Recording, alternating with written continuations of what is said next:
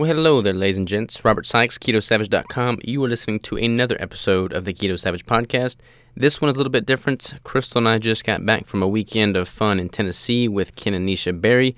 We went up there for their baby shower. Uh, if you did not know, Nisha is about to have a boy.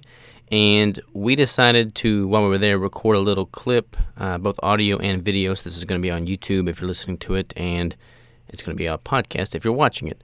Um, but basically, we dove into some lesser known things about pregnancy, especially as it relates to someone that's following a ketogenic diet. We dove into uh, gestational diabetes. That was definitely a topic uh, that we kind of fleshed out with this podcast. Um, this this audio is a little bit off because we recorded it just in his apartment, uh, so the audio is not as crisp as it normally sounds on here. But just bear with it because the information is really really solid. I learned a ton.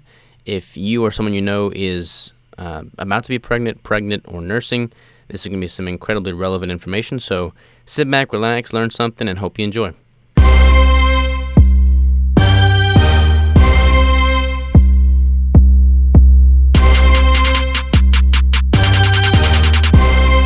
And we're live. We got Ken Berry in the building here. Hey guys.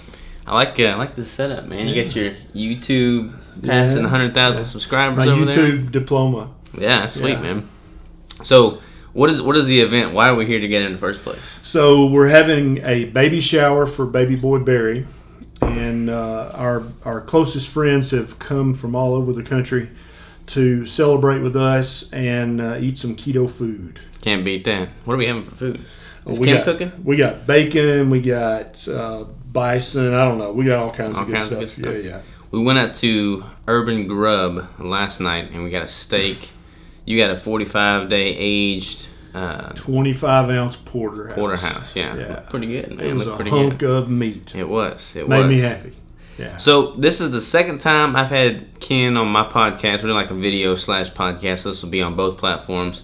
Um, the first podcast we dove into, we talked about your book a lot, which just got re-released, Yeah. the updated version, Yeah, and it's actually out on Audible now which well. I'm excited about because I'm Yeah, all about yeah. audiobooks. I'm so. Are you spoiled with Audible? yeah. Like I can barely read a book anymore. I have to listen to the book. Yeah, because for me, like I don't really have very much time where I could flip through pages. But if I'm like driving or sitting in a deer stand, even that's how I stay awake sitting in a deer stand and listen to audiobooks. Yep. So I'll be listening to your audiobook this next weekend while I'm hunting, Gotcha. sitting in deer yeah. And I usually listen to the Audible first, Yeah, and then I'm like, "There's a lot of good information in that book." Then I'll buy the paperback so that I can go through it again, and underline, and get the references, and I like yeah, it. yeah. So I usually buy both different. Uh, what what would you call it? Both different uh, types of the book. yeah, Yeah. And this this version has gotten updated content that the other one did not, right? five extra chapters, fully illustrated. All of my typos I tried to catch but couldn't catch. Victory Belt caught them and fixed them, so I don't think there's any typos in this version. And there's a lot of the chapters have been updated, but there's five completely new chapters. So yeah, And I'm where can people go to find out more about the book? And Anywhere, anywhere fine books are sold. early. All right, there It's not go. just on Amazon anymore because when I self-publish, that's the only place you can get it. But you can get this at Barnes and Noble, uh, everywhere. Yeah. I like it. I like it. Well, I want to kind of dive into a little bit more. Like we've both been in the keto space for a while now, Yeah. and there's a whole bunch of controversial topics out there right now. We're we're all bio individuals when it comes down to it. There's a lot of things that like I feel are good rules of thumb that people should probably stick with, and you probably get just barraged with all kinds of questions Every day. every day from Which like I a medical mind, standpoint. but yeah, I don't mind that. But uh, obviously, we can never give medical advice like that. And even this podcast or video today, uh, I might be a doctor, but today I'm not your doctor. Right? This is Mm-hmm. Not medical advice, Quick but disclaimer. we're definitely going to be talking about medical and nutritional uh, concepts and uh, facts. But it's not medical advice. Talk to your doctor first. Definitely. Yeah. We were talking a little bit last night at dinner about gestational diabetes. You Yeah. kind of want to dive into that. Oh yeah, interested right absolutely. yeah, I think I think it's a huge topic, and I've actually talked to three different uh, OBGYNs, and so that would be someone who's been to medical school and then did a residency in obstetrics and gynecology, and so they're basically specialists in women's health care, in reproduction, in in you know obviously delivering babies. And uh, I know three right now who are very low carb or keto friendly. One's carnivore, And I said, because I've been thinking about making this YouTube video for a while about gestational diabetes, is there anything that causes gestational diabetes except for eating too many carbohydrates? While pregnant. Yeah, yeah. And so, first of all, let's talk about the, ge- the definition of gestational diabetes.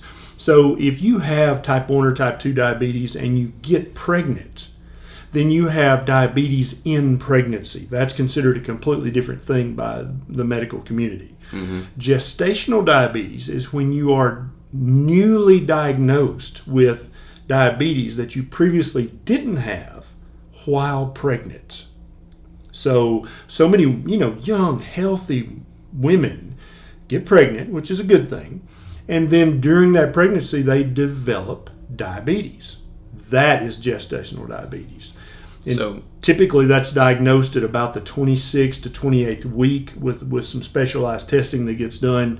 Uh, but the problem is, is there's a ton of women who have pre-existing diabetes or pre-diabetes that just haven't been diagnosed because they're young, healthy women and, and very often slender. You don't think, oh, she's, we should test her for diabetes but you should. And I want to talk about that on the initial intake labs when a woman is first, you know, has that positive pregnancy test, goes to the doctor, and has her first set of lab tests. There's two tests she should ask for because most family docs and uh, OBGYNs don't check those two labs initially. And so they could miss pre existing diabetes, which is vital to know that as soon as possible in the pregnancy. And then I think we should also be looking for gestational diabetes or even early pre diabetes because even that's been proven in other patient populations to cause harm, to cause damage. Mm-hmm. So, why would we want to wait until a woman is 28 weeks pregnant to diagnose gestational diabetes or pre-diabetes? Why wouldn't we want to know that from day one? Right? Totally. That makes sense. And so, um, but gestational diabetes is is increasing. A higher percentage of women are developing gestational diabetes during the pregnancy, far more than had it in the 70s and 80s.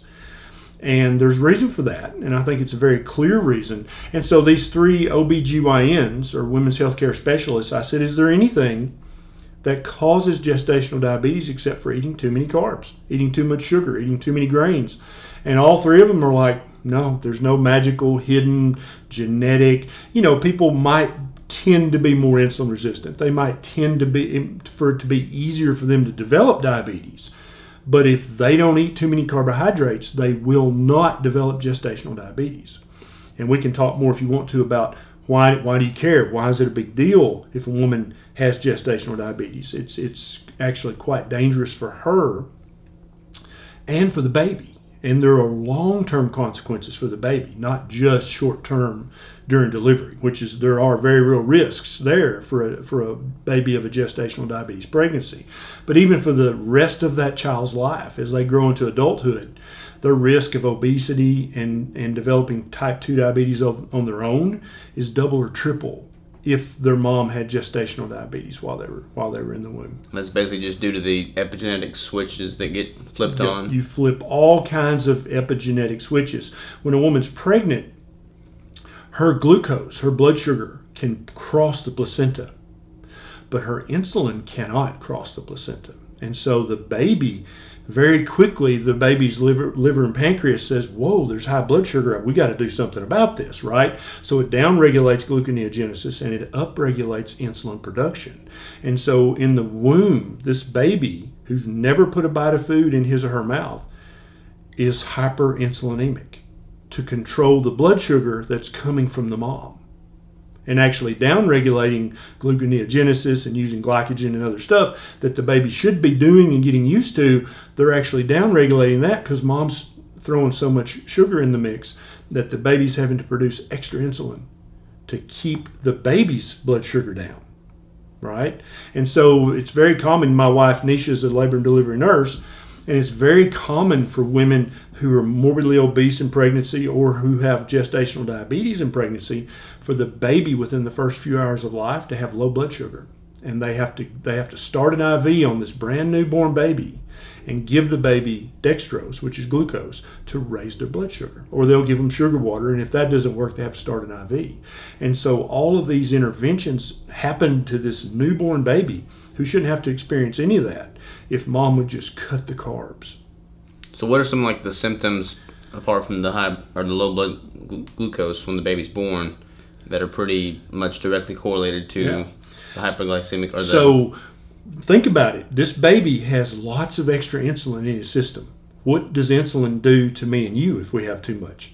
Makes us gain fat. Yeah. Makes us gain weight. It makes us grow. And so all of our growth plates are closed. So we don't actually get taller and bigger. We just get fatter if our mm-hmm. insulin's chronically high. For a baby, they still have wide open growth plates. And so what you wind up having is a baby that weighs more than nine pounds, which skyrockets the risk of birth complications. And so the baby can have macrosomia or a head that's too big for the birth canal, right? Because God designed all this and it, it works perfectly if you eat the proper human diet.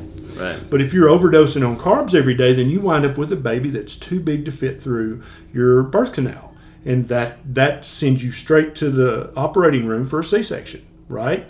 Another big complication is you get the baby's head out, but then you get what's called a shoulder dystocia, or the shoulder gets stuck because the baby's shoulders are too big, because the bones and even the bony structure is too big because of the chronically elevated insulin and that can be a real surgical i mean a real uh, delivery emergency because you already got the head out. So if you if you go back to op- the operating room they have to basically reintroduce the head to get to do a c-section. And so you either do that or there's some um, life-saving maneuvers you can do in pregnancy but they're i mean what Pretty we- invasive though. very invasive interventions that you don't want to have because then a mom winds up with a with a third or a fourth degree episiotomy which is where basically the doctor takes a big pair of scissors and cuts the perineum all the way back to try to make room for this baby that's stuck in the birth canal. You don't want that trust me. You don't want that at all. And so uh, the the risk of pregnancy induced hypertension goes up if you're gestational diabetic. The risk of of c-section skyrockets because you're going to probably have a big baby the risk of being on insulin for the mom because a lot of uh, obstetricians will put the mom on insulin to keep her blood sugar down. She- that's going to make her gain more weight. So she's going to wind up with a morbidly obese pregnancy when she didn't have to gain that much weight. Because if a mom gains too much weight during pregnancy that actually makes the the birth event increased risk makes the mom high risk. Anytime a mom is is considered high risk then she gets all these extra interventions very often they'll deliver the baby early.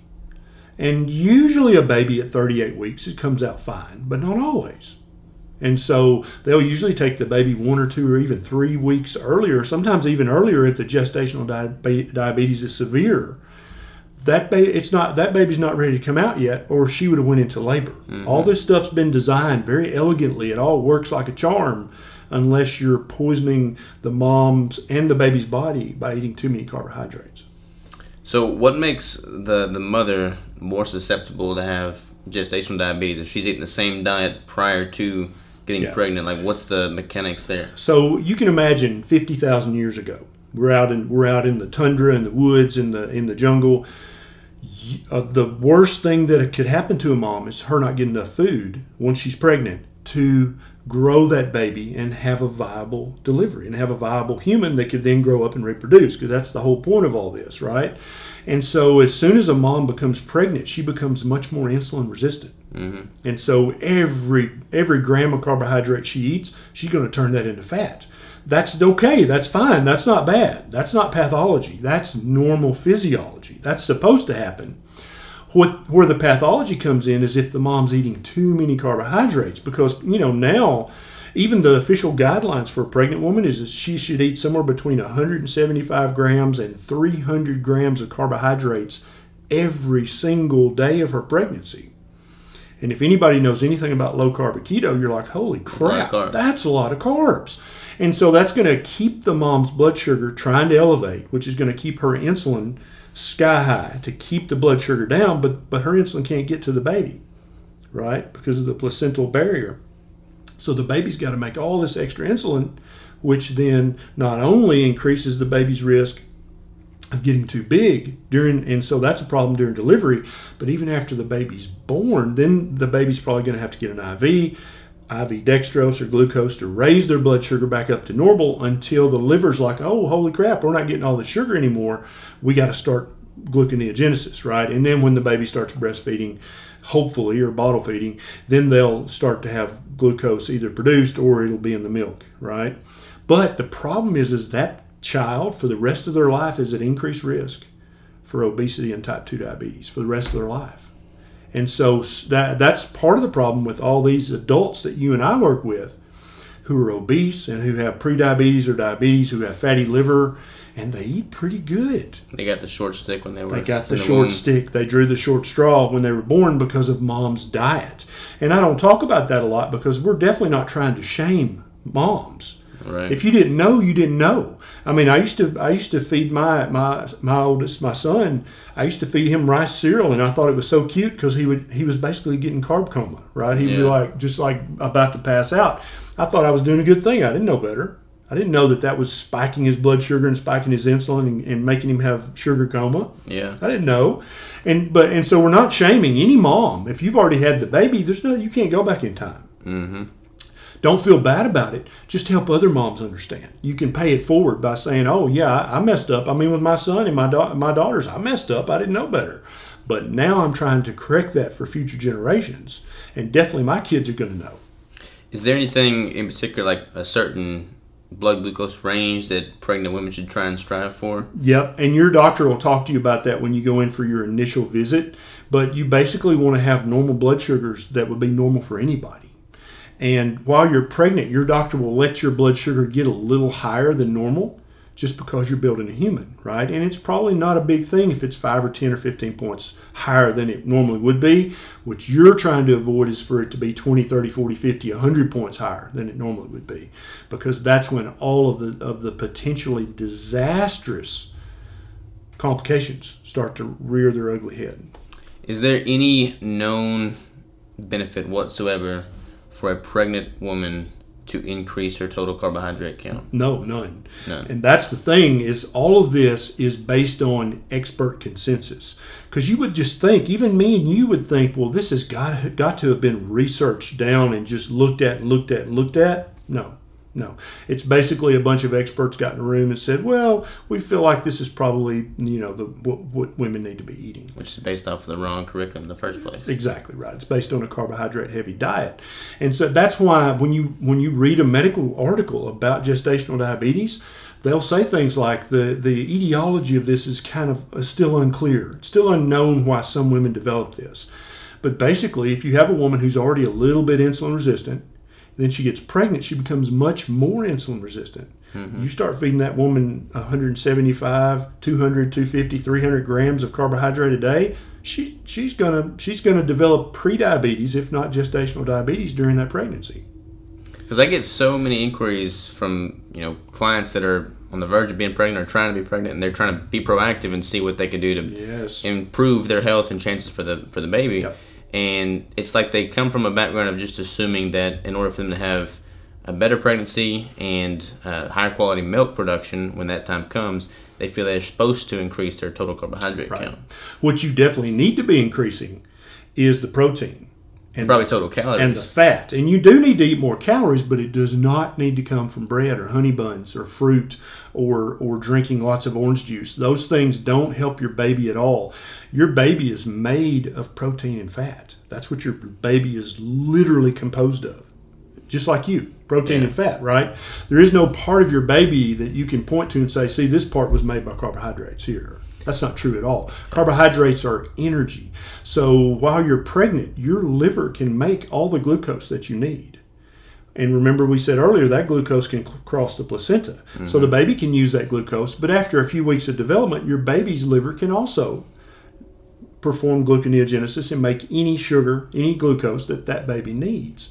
And so I'm not saying eat zero carb during pregnancy, which although I think that's perfectly fine and healthy and hundreds, if not thousands, of generations of human beings did that. Mm-hmm. Right? If you were living in Norway or northern Canada 50,000 years ago and you got pregnant, right, in, in uh, November, what did you eat the entirety of that pregnancy?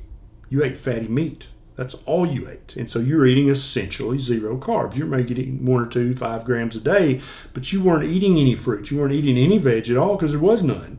But yet, I mean, these populations flourished and thrived and had beautiful, healthy babies eating essentially zero carbs. So I'm not advocating that, but I'm saying that every pregnant woman, when you get pregnant, especially if you're a little overweight, you need to eat under 100 total grams of carbs a day and if that if you're still moving toward gestational diabetes i think you can 100% completely safely move that down to 50 total grams a day and let that be your upper limit. Either either 100 grams if you're very slender and perfectly healthy and have no signs of gestational diabetes or prediabetes which we need to talk about.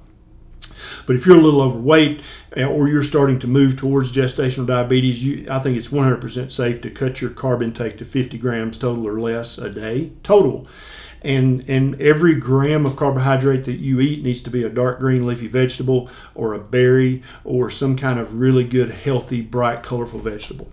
So what are the like what is the reasoning behind women's cravings for carbs skyrocketing while pregnant? That's probably a, a very protective mechanism that's hardwired in women right? And so you you might crave carbs. You might develop a meat aversion or you might not want to eat really what we would call heavy food, which I think is actually the opposite, right? Mm-hmm. But uh, Nisha, my wife, for the first trimester, she she couldn't. I couldn't even cook meat in the house. I had to go out and grill it because the smell of cooking meat made her nauseous, right? Mm-hmm. And she craved all the carbs. But think about it: fifty thousand years ago, that would be very protective because you would want it. Because back then you were eating five or ten grams of carbs a day, and you would want to eat twenty or thirty or forty so you could put on some fat. Because you never knew back then when something disastrous was going to happen and you needed five or ten pounds of fat to get through a very hard period of time when you not were, like the case right now though. That's not the case now. With the mcwindy kings on every corner there's no shortage of, of being able to put on fat if you need right. fat. Exactly. And so i think that women if if they are at risk of gestational diabetes, they should probably start at 50 grams a day. And and so you can eat a ton of berries. And Nisha would often do that. She would eat a whole little tray of blueberries or raspberries or blackberries or strawberries. And I think those carbs are, are much slower released in your system, so you're not going to have as high of a blood sugar spike. But eating any kind of just regular sugar is you're asking for gestational diabetes. Eating any kind of grains, yeah. any of the grains in any meaningful quantity, you're asking for gestational diabetes. So a lot of women are probably going to hear this. They're going to say, "Okay, you know, I'm going through this whole meat aversion, not craving meats, mm-hmm. but I don't want to fill that gap with carbs." What are my options? Yeah, and so Nisha wound up eating a ton of seafood because that didn't she didn't have the aversion. She ate a ton of eggs, so she's getting her protein and her fat from both of those sources, plus great sources of iodine, um, biotin, all kinds of other great things in the seafood and in the eggs that your baby needs. She was getting tons of DHA and EPA, the fatty acids that your baby's brain is literally going to be built from by eating the egg yolks and by eating the, the seafood. Um, she was able to eat a little bit of meat. And so, whatever kind of fatty meat you can tolerate, do that. And I actually wound up making beef tartare for her out of out of raw ribeye. Don't freak out. Bad. Oh, it's it was it was delicious, and she could eat that because I didn't cook it right. Yeah. And she could eat that just fine. And then he, I would I would I would fry her um, chicken breast in in um, um, bacon grease, mm-hmm. breaded with pork panko and a little bit of almond flour. and she, she could not touch the chicken and cut it up, but I but she could she didn't mind that cooking. So she was getting tons of good protein and fat from the bacon grease, the pork panko, and then a little bit that was in the chicken skin. So I would get chicken thighs with the skin on, debone them, and then slice them up and make three strips out of each chicken thigh. Well, she had two dozen raw oysters last night. Yeah, exactly. She still loves them, yeah. And so a lot of your OBGYNs will say don't eat anything raw during any raw meat during your pregnancy because you might get an infection. And uh, I don't know if you've, you've heard of Lily Nichols. She's mm-hmm. got a great book about eating when you're pregnant. And actually, the, if you look at the research, you're much more likely to get listeria or salmonella from eating a salad than you are from eating properly prepared raw eggs, um, raw seafood like oysters or sashimi, uh, or even beef tartare. Those are much safer if they're fresh and they smell good and they're not, yeah. you know, there's nothing wrong with them that you're much less likely to get an infection from that than you are from just eating a salad at a restaurant. You probably don't want to pick it up at like some unknown local Don't get your market, don't get your sushi from the gas station. Obviously, Yeah. you want to get a, uh, get good quality stuff, but those things are what the baby's built of, fat and Mm-hmm. protein. So yeah, you need a lot of that, and so you do need to increase your your energy intake or your carbohydrate or your calorie intake, but you don't need to increase. You don't need to increase your carbohydrate intake, even though you've got a little more leeway because the average pregnant woman is in her 20s, right, or early 30s. So she's younger. She's more metabolically flexible, and and she can cope with some carbohydrates. But thinking that getting pregnant means you get to eat all the processed carbs, that's just going to increase your risk of gestational diabetes. Is there like a general rule of thumb as far as how many calories on average a pregnant woman or a nursing woman should increase by their daily amount? It's different based on your age, how much you weighed when you got pregnant, your height, various different things, and your doc will be pretty knowledgeable about how much you need to increase what you eat. But I would just say let your hunger be your guide. If you're hungry, you don't have to worry about fasting when you're pregnant. You don't have to worry about eating one meal a day or two meals a day. I tell pregnant women if you're hungry, eat. You're building another human. Now, you're and Lily Nichols also talks about this. You're not eating for two. That's something that we hear a lot, right? That you're actually eating for 1.2. That's how you need 1.2, right. yeah. So you don't need to double your energy intake to build another human. You need to increase your energy intake by 20 or 25 percent. What's a like if you're looking at a pregnant or a, before she gets pregnant, what her body weight is? Yeah. What is a healthy weight increase to expect during Yeah. pregnancy? Sometime somewhere between 25 and 35 pounds. Just is- counting all the fluids and right. everything. That's counting everything. And so you are going to put on some fat while you're pregnant. That's just going to happen and that's normal. That's good. That's not bad. It's also it's normal and good for you to become more insulin resistant while you're pregnant. That is a normal protective mechanism so that you put on 5 or 10 pounds of fat.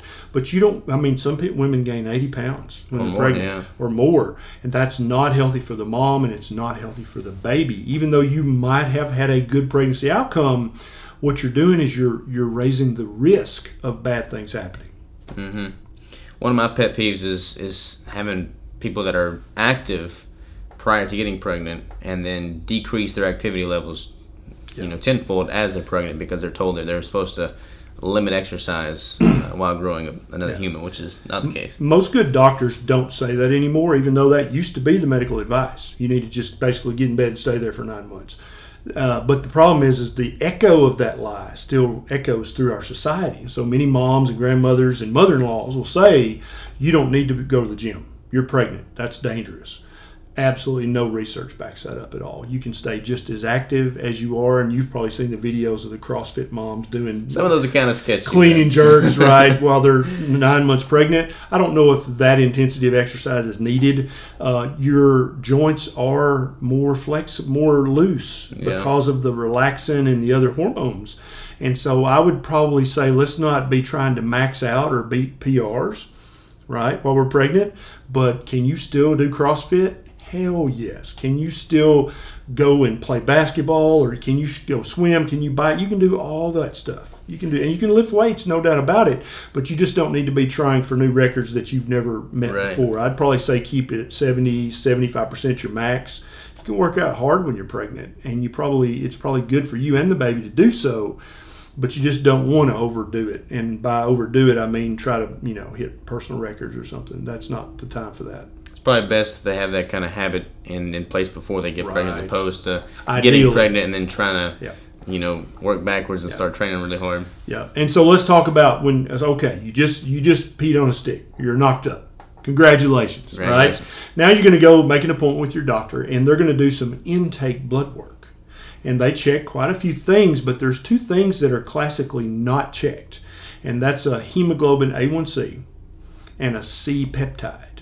And here's why that matters.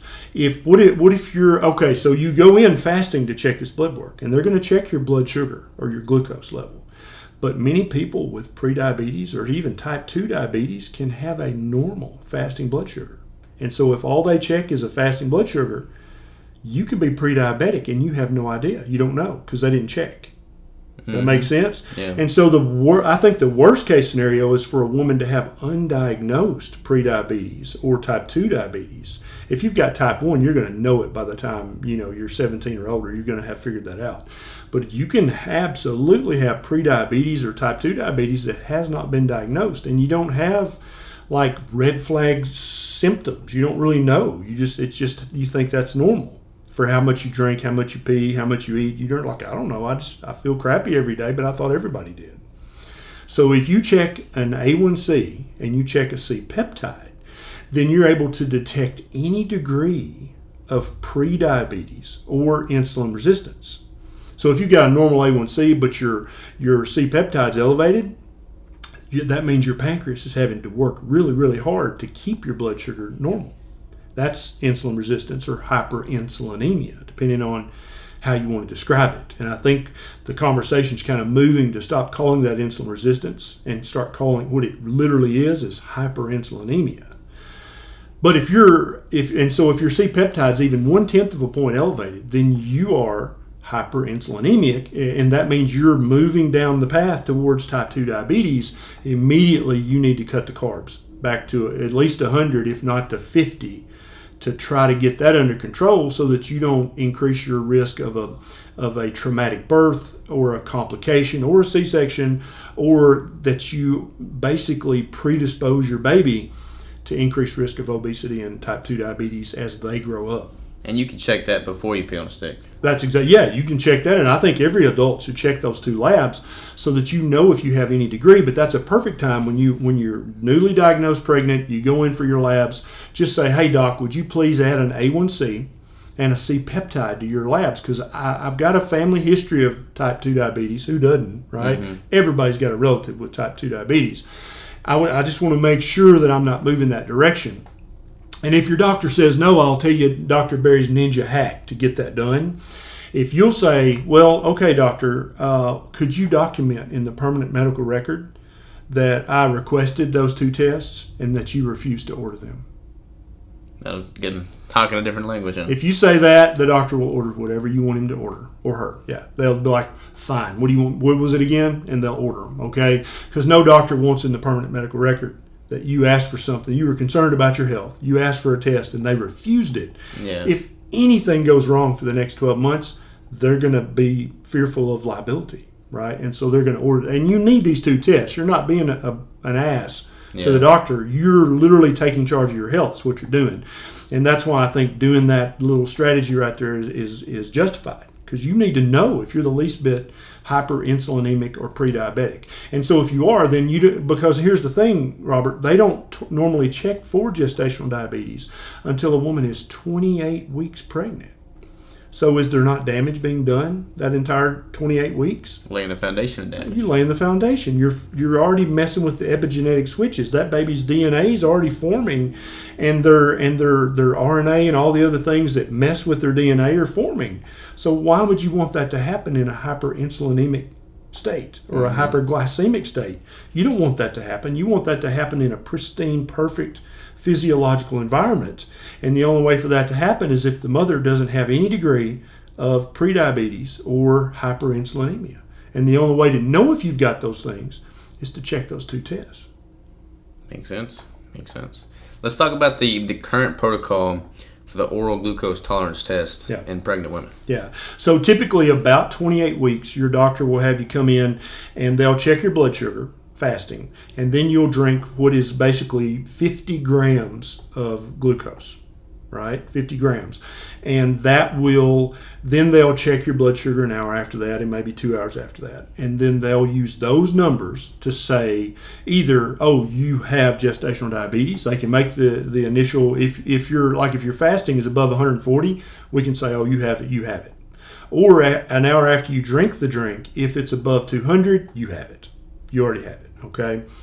And, and sometimes you can get an equivocal number. It's like, well, it's high, but it's not high enough to call it gestational diabetes. So we're going to have you come back in a week or two, and we're going to do a three-hour glucose, and you usually drink 75 grams for that one. And they'll check your blood sugar fasting then at one, two, three hours. But if you're keto and then you go and take this test, you're more likely to have a higher glucose reading. It's some some people think that, and um, I, I, think Lily Nichols talks about that in her That's book as well. Case. Well, I think what most women, and so if you're eating super low carb, then yeah, you might overreact to the glucose because it's it's literally like slamming down a 20 ounce Coke. Like if you're carnivore or something. Right, if you're carnivore. And so I think most women, if they if they get pregnant, you can go ahead and safely ramp up the keto friendly carbs. You can start eating more leafy greens. You can start eating more berries. Uh, you can even have, you know, you can. I mean, you, you you don't want to be eating a lot of potatoes and crap that are just empty starchy carbs. But anything that's bright and colorful, you can kind of loosen up a little bit because your body does want you to gain five or ten pounds of fat. That's that's protective. Um, but and so most women have already found out they're pregnant, and if you're watching this and you just you know the stick just turned purple or blue or whatever, you can start eating more berries and start eating more kale and collards and Brussels sprouts and, and uh, asparagus, broccoli, cauliflower because not pop tarts. Not pop tarts. That's right. Yeah, exactly. Not bread not potatoes, because those are just going to spike your blood sugar and not give you any nutrition whatsoever. But then that way, when you go and do the one hour at 28 weeks, your body's getting you're getting 50 grams of carbs a day, so that's not that big of a deal, and you're not going to have a false positive on the glucola or the glucose tolerance test. Now, if you were a biohacker, for instance, and you had like a continuous glucose monitor and you could take those readings in, can that bypass the need? For it should test? be able to. Um, we were not able to do that because Neisha wants to, to deliver in a birth center with midwives. She mm. didn't want she didn't want to be in the hospital at all, and still they're they're very nervous about. Obviously, they don't want a big baby to be born in the birth center. Right. You don't want that. You don't want a shoulder dystocia or a head that's just too big, because that could be disastrous. Because it's a, you know it's ten minutes to get you to the hospital you might not have that much time. And so they're very particular. And so they, they absolutely demanded the one hour, even though Neisha was wearing a CGM, which is a continuous glucose monitor, right? And, and she could like print out her, her blood sugar every five minutes for the last month and show them, which, yes, that's much more reliable. I mean, that's a much more sensitive test for, mm-hmm. for gestational diabetes than checking a, a one hour glucose tolerance at 28 weeks. Like Neisha, if she had had any degree of prediabetes, it would have shown up immediately on the CGM measurements, right? Right. Yeah, yeah. But they they they were not woke enough to understand that, and so they said, "I don't care how much CGM data you show me, you still got to do that, or you'll have to deliver at the hospital." But most uh, OBGYNs, they under, they still understand the physiology of this, and they understand that if your CGM strip for the last month has been pristinely perfect, they'll let you out of the glucola most of the time. They'll be like, "That's that's a because it, it's a it's not this is not and uh, again." You would think there'd be a ton of research showing that the the glucola, the one hour glu- glucose tolerance is just set in stone, absolutely reliable. Not at all. Not at all. And in the American College of Obstetric and Gynecology's, they have like bulletins about each different topic of pregnancy. And in their gestational diabetes bulletin, they still say this is the best we've got. This is the best test we know of currently. And uh, but even more and more OBGYNs are starting to go to A1Cs, check yeah. that, C peptides, and uh, that's actually one of the ways we can they monitor a baby is to check a cord blood C peptide and so a lot of obstetricians, unlike other doctors, actually know what a C peptide is because we check it in a newborn baby to see if they're hyperinsulinemic. Gotcha. Yeah. Just totally out of curiosity, what was the motivation for going the birth center route as opposed to the traditional? Well, and most moms, if you're not aware of this, you should be in a hospital birth setting the risk of complications is much higher than it is in a birth center with a midwife because they, they do all these extra unnecessary interventions. And so they're liable to break your bag of waters much sooner than they should have. Trying to initiate labor, that's a very, that's an unnatural act. That's not something that happened to us in the wild 50,000 years ago. Your water broke when it was time for your water to break. Yeah. Right? Your body's got that. It doesn't need help. And so, but a lot of, because doctors are on a time schedule. They got a mm-hmm. family at home waiting on them. They got they got office hours. They got patients scheduled. They need to get this labor going, not for the mom's health, not for the baby's health, but for their calendar and their schedule. And I, I used to, pra- you know, I'm family practice, so I trained extensively in Tennessee in obstetrics, and I and I seriously considered doing an extra year fellowship and delivering babies is part of my practice. But the small town I went to, the hospital didn't want to pay the malpractice insurance, and so I just stopped doing obstetrics. But I'm, I was trained pretty broadly and deeply in obstetrics during my residency, and I know this. There's no reason to ever break a mom's water unless the baby doesn't look good and you you need to get the baby out, then yeah, sure, break the water. But just breaking the water to initiate labor is an unnatural, artificial intervention, and that actually increases your risk of a C-section. There's research that shows that. What are the other, like just play by play in a traditional hospital setting? What what do you expect? Like what happens? So, ideally, a woman would go into actual labor before she goes to the hospital, but often that's not the case because we're dealing with the the uh, the obstetrician's schedule. He's got vacation coming up in two weeks. He's uh, you know whatever. So he's going to schedule an induction, which is when we start an IV, and we give you medicine called pitocin to start artificial contractions. Sounds totally natural. Right. It's completely unnatural. It increases your risk of C-section. It increases your, your risk of all these complications. And so when you start Pitocin, you also have to monitor the mom for liability reasons. And so you start watching every single heartbeat of the baby and you start watching the baby's heart rate with the contractions on mm-hmm. the strip. And, and if you've ever had a baby, you've seen that strip. Problem is, is that we start looking for decelerations in the baby's heart rate right? We got a pregnant woman in the building. Come on in here, Neisha, and tell him I tell him I know what I'm talking about. Here's Neisha.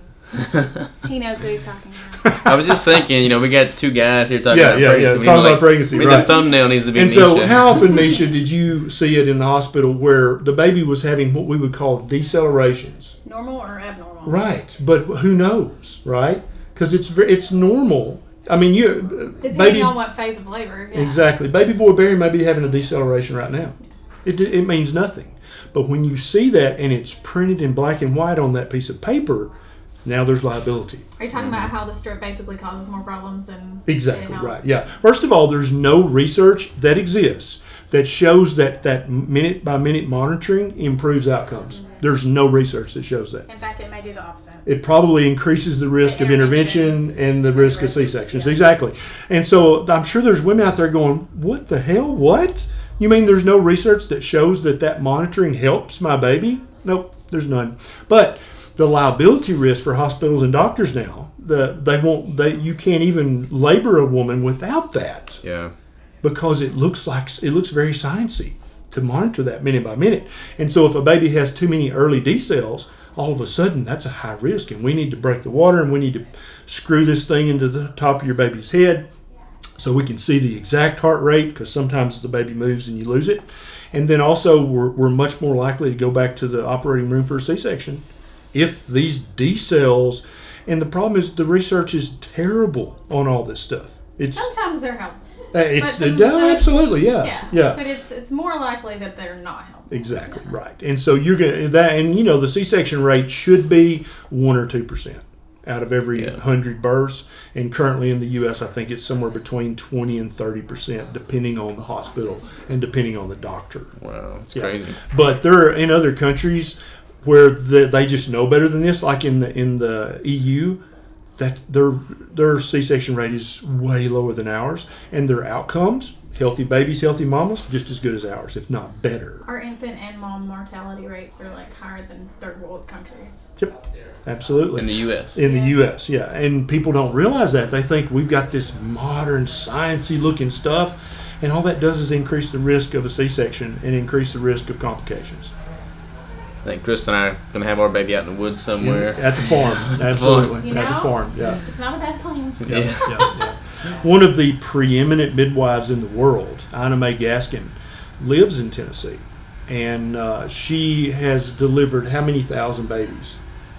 Uh, over a thousand personally. Oh, over a thousand herself, and has had one or two that needed a C-section. Yeah, but they still the outcomes were good. The outcomes She's still not good. had a bad outcome. Yeah, she not a single of just delivering the baby at the farm, which is mm-hmm. where she lives in in Summertown, Tennessee.